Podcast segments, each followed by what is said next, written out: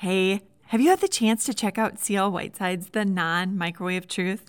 I know I've told you about it before, but if you haven't checked it out yet, now is the time.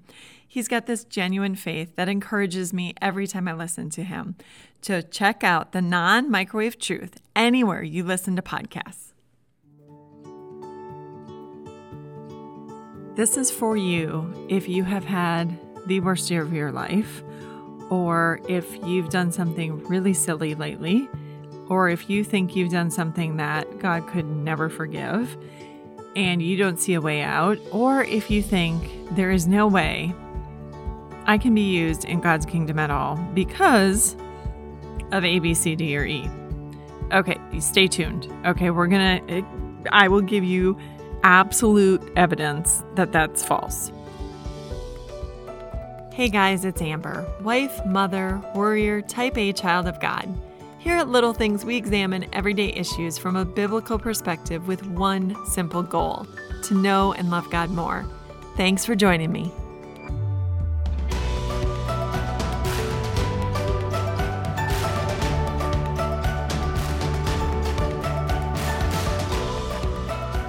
So, Exhibit A is the Apostle Paul, who was formerly known as Saul from Tarsus.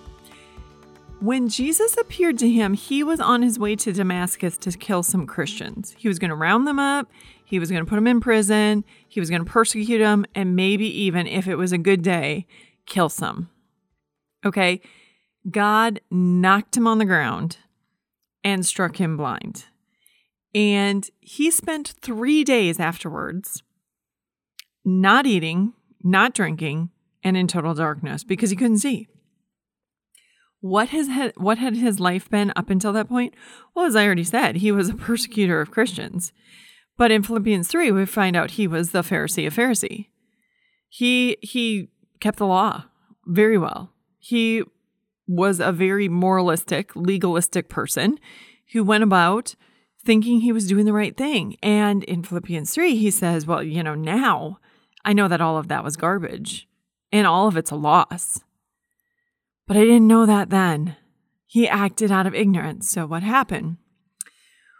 Well, he could have decided that his life was completely and totally over because he had definitely joined the wrong team. And now he realized what he thought was right was not right. But uh, that it wasn't what happened. God asked Ananias to go see Paul, who was known at that time as Saul.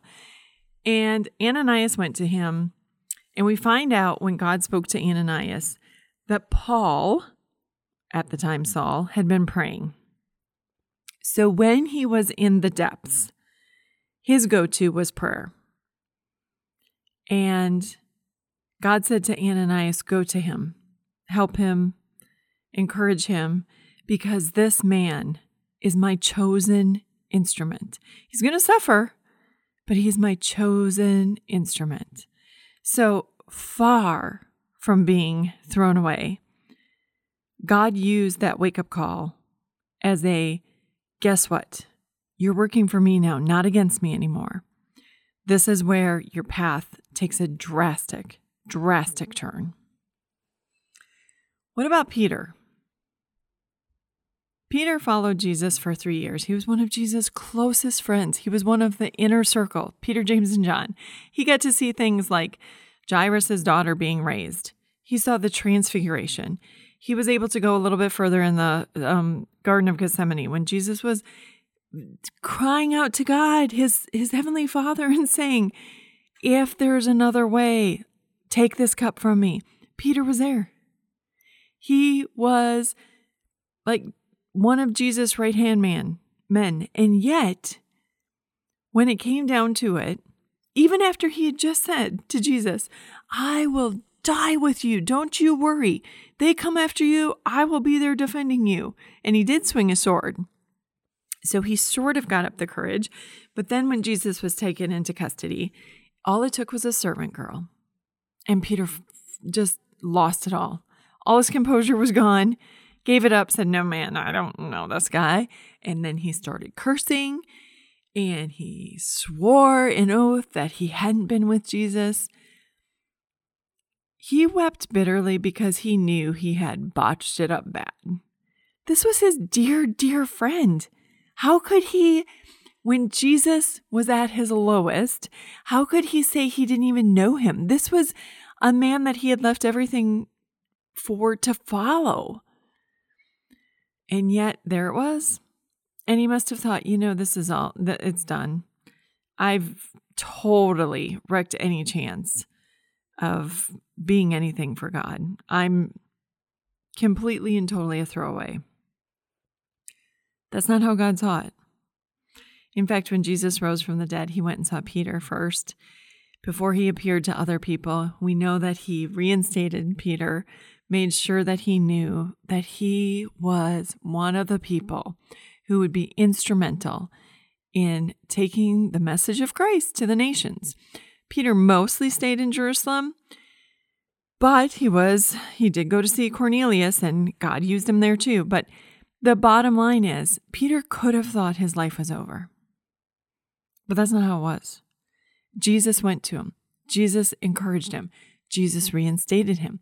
Jesus wanted him to know your life's not over. You might think it's over. We're just getting started. The prodigal son. This was a parable taught by Jesus, and it shows the heart of God for those who throw their life away. He wasted his life. He got all this money. He spent it on partying and prostitutes until it was gone. Now he came back home and he was thinking he was just going to be a servant. He wasn't going to be anything special. And in fact, that's what his brother wanted for him. His brother certainly thought that he was a throwaway. You come crawling back here and we will push you down in the dirt. You are no longer a son. You can live with the servants. That's what the brother would have said. No problem. You want something to eat, you're going to work for it. That's not the reaction of the father. The father was watching and waiting. And even from a distance, he saw the son coming and came running out to meet him. He didn't see him as a throwaway. He rejoiced. He threw a party. There was singing and dancing. And that, Jesus said, is how your Father in heaven responds when you leave your life of sin and you turn back to God. Look at the Samaritan woman at the well. She had had five husbands and was living with another man. Now, even by today's standards, five husbands is pretty crazy. That's kind of up there. She probably was not the most respected woman in the town the Samaritans had mangled religion. They only believed in the first five books of the Bible and they mixed it with idolatry and they were crazy in the Jews' eyes. And who did Jesus go to? A Samaritan woman who definitely had not lived according to God's plan. And he revealed himself. Jesus revealed himself as Messiah. Most of the Jews didn't know he was the Messiah yet. He had just gotten started in his ministry. And who was one of the first people that he told that he was the Messiah? This woman who had lived this crazy life and was in this section of the land that they couldn't get this religion thing straight. And she began her work of evangelism, bringing the town to Jesus. And Jesus stayed there for two days. Who did Jesus use? Yeah, a lot of people would say that woman. No, she's the last person God would choose to mm. use. She threw her life away. Nope. Nope. Jesus came to her and he revealed himself to her and he stayed in her town. Mary Magdalene, we know that she had demons, she was demon possessed, and that Jesus healed her. And afterwards, she followed Jesus. Now, you would think being demon possessed would sort of eliminate you from following Jesus. Nope, wasn't a problem. How about the woman who poured perfume on Jesus' feet? Remember, they Jesus was at a Pharisee's house. I think his name was Simon. And Simon was just having a fit because this woman was there and she was pouring perfume on Jesus' feet. And he was thinking, you know, how could Jesus allow this woman to touch his feet? Ew, gross. You know what Jesus said? Simon, who do you think would appreciate it more? The person who owed a great deal and that debt was forgiven, or the person who owed only a little? Simon a- answered correctly and said, Well, I suppose the person who owed much. And Jesus said, This woman has sinned much, but she is forgiven much. Not throwaway, forgiven. In fact, all throughout the Bible, we see how God uses what the world would probably consider to be a throwaway. I mean, you can just go through the Old Testament. Moses, he had murdered someone. He had been a pompous, probably slightly arrogant, growing up in the palace, um, Hebrew turned Egyptian who killed a slave master and ran away. I mean, he's a murderer. How could God use someone like that? David. David was small. Why would God use anybody like that? Gideon, he was the least from the smallest clan. He was hiding in a wine press. I mean, how could God use that? So many people that God used all throughout the Bible. We, by our standards, might look at them and say, throw away.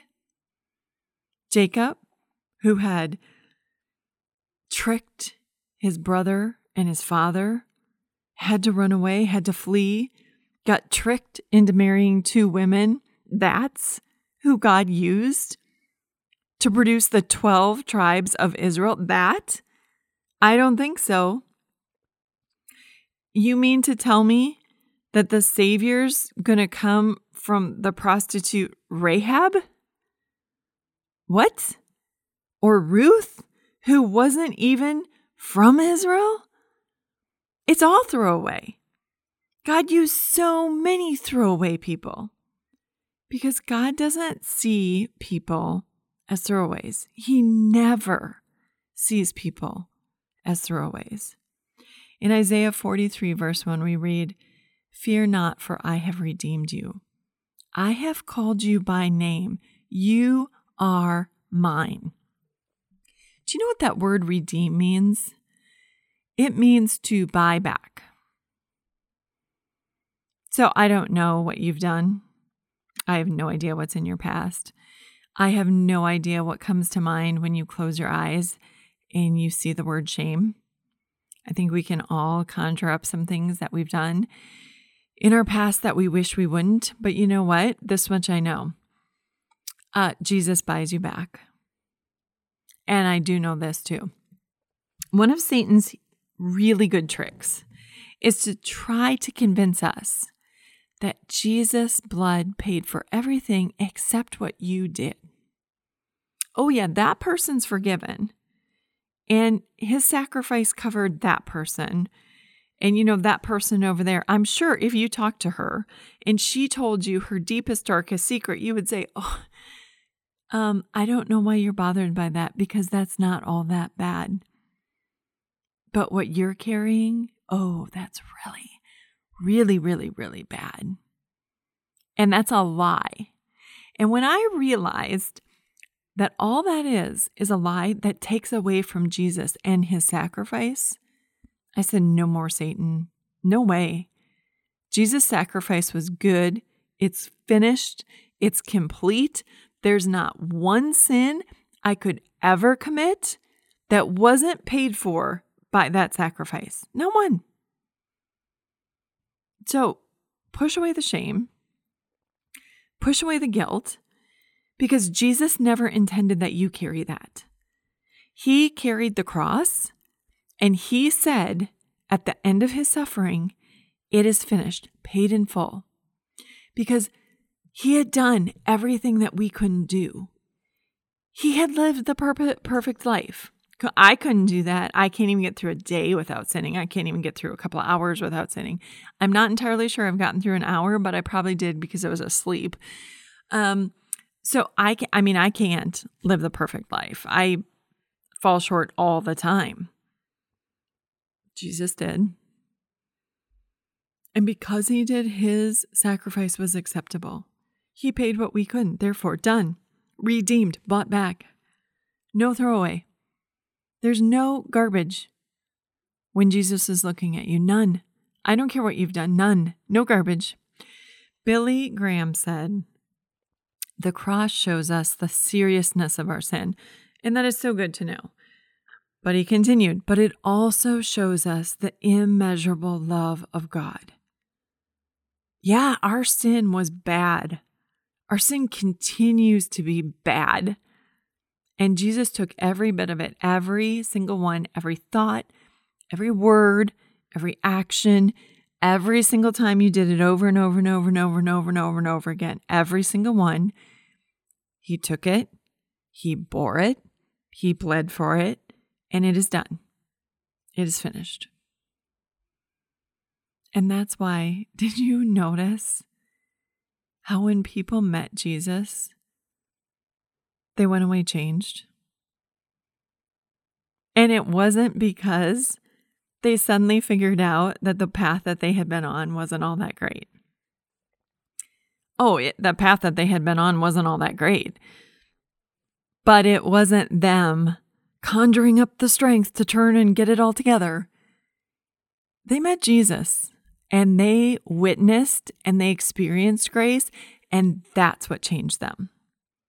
Think of the woman who was caught in adultery, and the Pharisees drug her before Jesus. Now, I have thought about this account a lot because we know that Jesus was in the temple courts and he was preaching, so there were people there.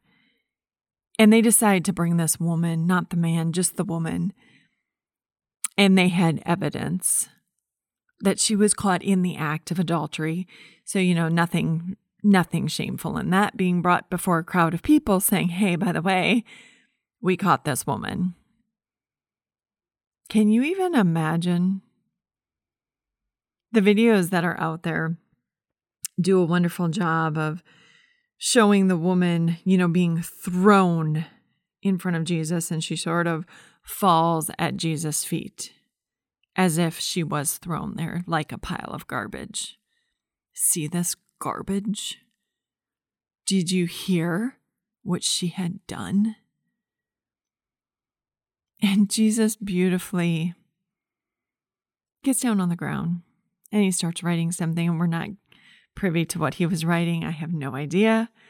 But what I do know is when they pressed him, he very calmly said, Well, whoever is without sin, let him be the first one to throw a stone.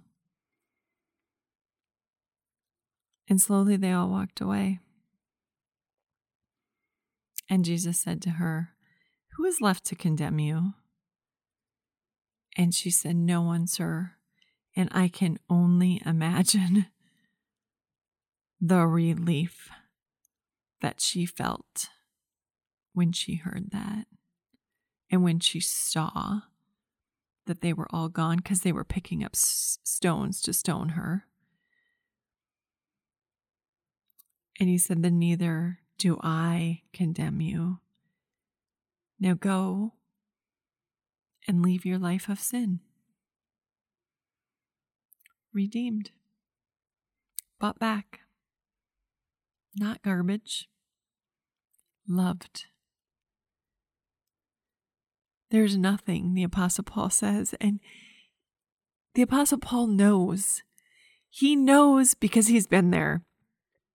And he went on to write there is nothing that can separate you from the love of Christ Jesus. Who is left to condemn you? If God is for you, who can be against you?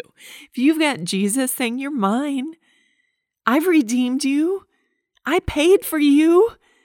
Don't you dare think you are garbage. Don't you dare think you have thrown away your life. I paid for that life. It is so valuable because I shed my blood for you. That's it, guys. That's it. Bible's full of example after example after example to make sure that we understand. The world will condemn you. Sometimes even the church will condemn you.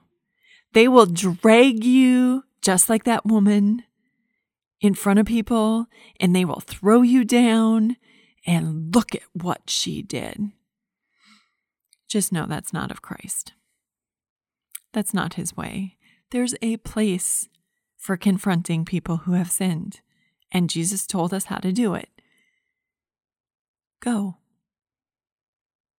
You go. You one on one go to them. And if they don't listen, then you take a friend or you take someone from the church or you take the pastor and you confront them. And if that doesn't work, then there's times that you need to go to the elders. But never does Jesus say, go drag that person's name through the mud and make sure everybody knows that they are garbage. Nope. Nope. There are times that we separate because sin needs to be confronted. And there are times that we haven't figured out that what we're doing is sin yet. Fair enough. But when, like the prodigal, we realize the error of our ways and we come back, there's always forgiveness and there's always grace. And Jesus is always there saying, "Oh, I was been I've been waiting for you, and I am so glad you are here and you have so much life left to live." Because this is the thing. Even if you turn on your deathbed like that thief on the cross, you've got eternity ahead of you. I can't imagine anything better than knowing you didn't throw it all away. Yeah, you threw away your chance to make a difference for Christ in this lifetime, maybe. But when you turn to Jesus, even on your deathbed, you haven't thrown eternity away. There's not one person that I could talk to today that would ever in God's eyes, be referred to as a piece of garbage. Everyone you meet is someone that Jesus died for. And we would all do well to remember that and to treat people the way that Jesus treated all of us, because we're all sinners. This has been Little Things, because in God's kingdom, the little things are the big things. Hey guys, I just want to take a minute to thank every single one of you who has taken the time to pray for the important work we're doing, or made a donation, or took the time to encourage any one of us at Time of Grace. I want you to know we appreciate you and we're thrilled to partner with you to bring the hope of the gospel to the world.